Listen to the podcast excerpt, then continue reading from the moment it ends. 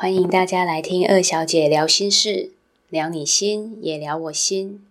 嗨，各位聊心的朋友，大家好，我是愿意成为照亮你生命的光芒，陪伴你前行的暖心摆渡人二小姐。又来到我们的聊心时间，今天二小姐要跟大家分享的主题是 Super 的生涯彩虹图理论。Super 说，人的一生当中扮演各种不同的角色，包含了小孩、学生、休闲者、公民、工作者、夫妻、父母和退休者。而且每个角色在不同的年龄阶段投入的程度也会有所不同。比如我们小时候只扮演小孩和学生的角色，结婚之后可能就要扮演公民、工作者、夫妻，甚至是父母的角色。所以才常常会有人抱怨自己蜡烛两头烧，忙得团团转，没有自己的时间。为什么我想要和大家分享这样子的生涯理论呢？昨天我发现自己好像是一个斜杠工作者了。我是作家，也是指牙咨询师，还准备成为动物沟通师。可是我又不是那么喜欢斜杠的概念。于是我想到可以用生涯彩虹图来表现这些角色。在我的生涯彩虹图里面，我是动物沟通师、指牙咨询师、作家，也是 Podcast 的制作人、家长和学习者，这样就能很清楚看见我自己所扮演的各种角色。我为了更清楚地看见三种工作之间的投入程度，所以个别把工作放进彩虹图里面，而不是单纯的只用工作者来表现。因为我想用这个彩虹图来做节目的规划和主题的发想。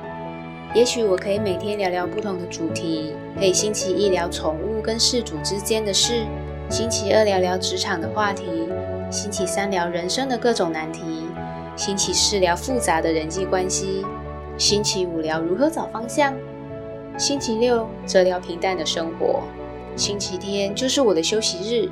这样的规划是不是很完美呢？Super 的生涯彩虹图，真正要说的是一种生活的广度与生活的空间所集合而成的生涯发展观念。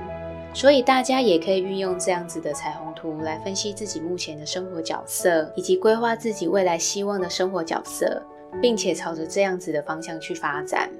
觉得生活忙碌喘不过气来的你们，也可以透过画彩虹图的方式来分析自己的角色，思考当中的关系以及是否能够取舍。